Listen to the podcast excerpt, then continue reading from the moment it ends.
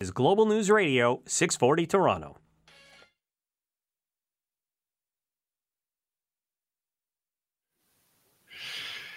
And a very good afternoon. Thanks for joining us, and welcome to your Friday afternoon. And also, welcome to phase two, phase two of the reopening.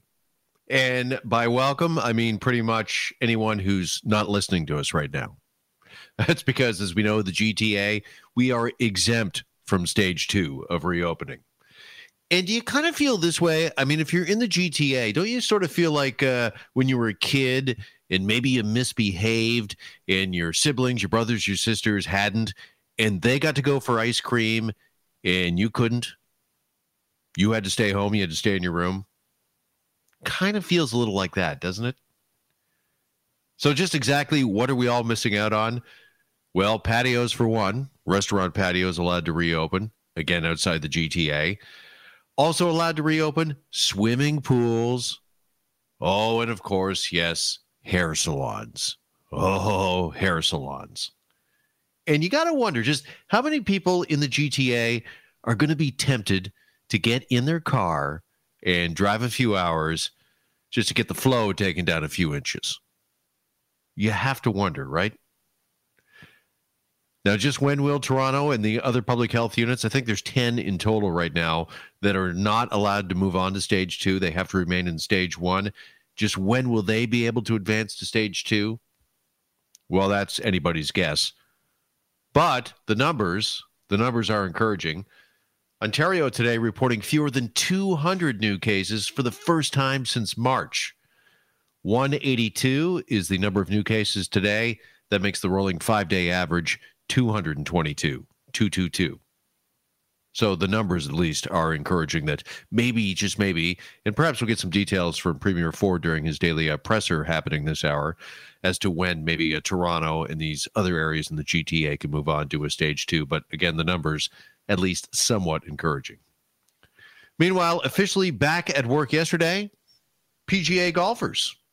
That's right, PGA Golf teeing it up officially for the first time since March in Texas yesterday. Joining us now for more on that is 900 CHML Sports Director Rick Zamperin. He's on the line and joins us here on Global News Radio 640 Toronto. Rick, good afternoon. Hey, Jeff Hamilton, also in the corner wearing a dunce cap when it comes to stage one. We're still here, too.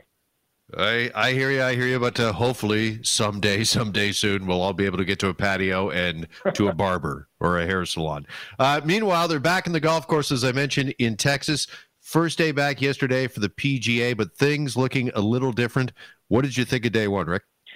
Yeah, I think day one can be summed up as kind of weird because we're used to seeing not only the golfers on the greens and tees and fairways, and, and in some cases, uh, the sand traps, but we're also used to seeing a, a, lot of the fans on the course as well, and, and the cheering and the clapping and the you know the gasps when a close putt is just missed, and we did not see or hear any of that. And and you know some of the players after round one yesterday in Texas at the Charles Schwab Challenge were talking about that. It was kind of awkward to be on the course, or at least awkward as a PGA Tour player because they're not used to this. A lot of the guys, when they played in university or college in uh, the NCAA, they were used to that. They, didn't have a lot of fans go out to their events on the college circuit, uh, so that kind of brought them back to that standpoint. But yeah, I guess the, the the word of the day for yesterday was weird. By the way, yesterday would have been the start of the RBC Canadian Open at St. George's in Toronto. That's but right. Of course, as we know, was scrapped.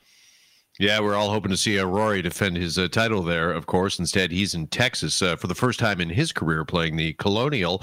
And do you think that the players, Rick, do you think that they miss the fans? Because here's one, and maybe it's a bit of a hidden secret when it comes to professional golf. Sometimes they call the fans uh, the fence, right? Because they're all lined up behind the green. And if you overshoot the green, well, the penalty is not going to be that much because the fans are going to keep the ball somewhat in play for you.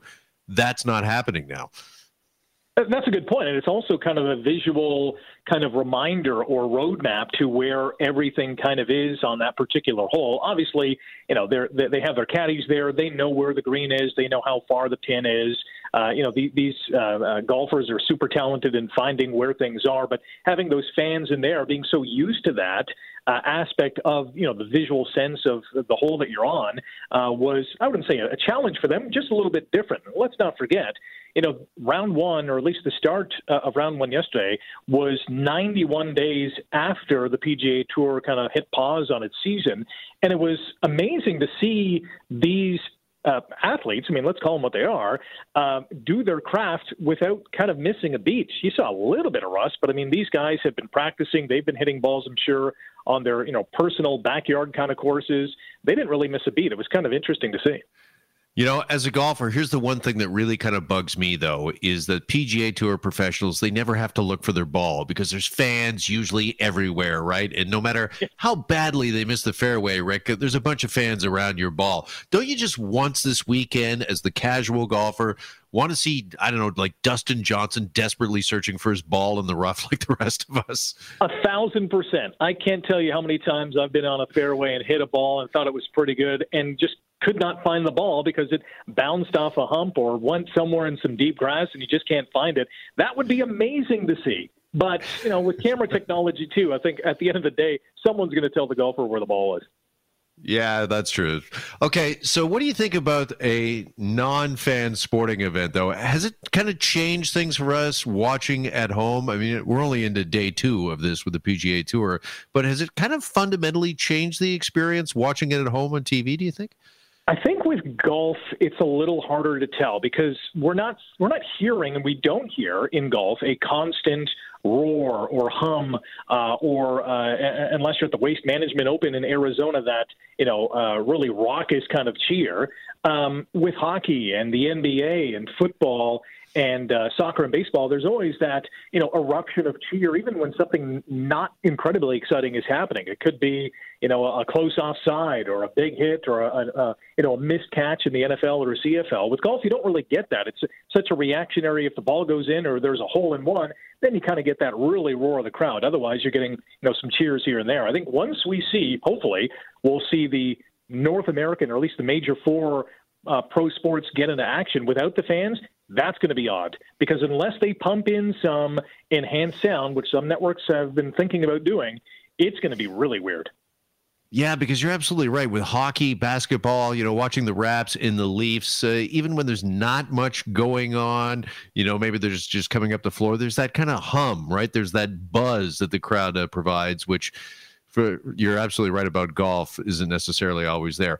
Uh, meantime, you've written a pretty interesting piece. It's up on globalnews.ca right now about Major League Soccer, Rick, and how they've, uh, well, talking about a buzz, how they've created a buzz that the other leagues have failed to do when it comes to uh, returning to play. What have they been doing?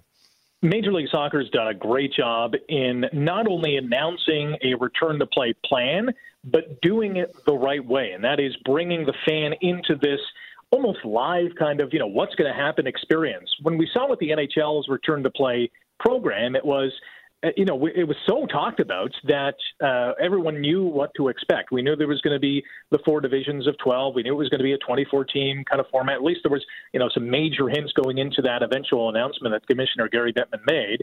Same with the NBA. We had some hints that they were going to play in this bubble at Disney World and it was going to be this kind of format.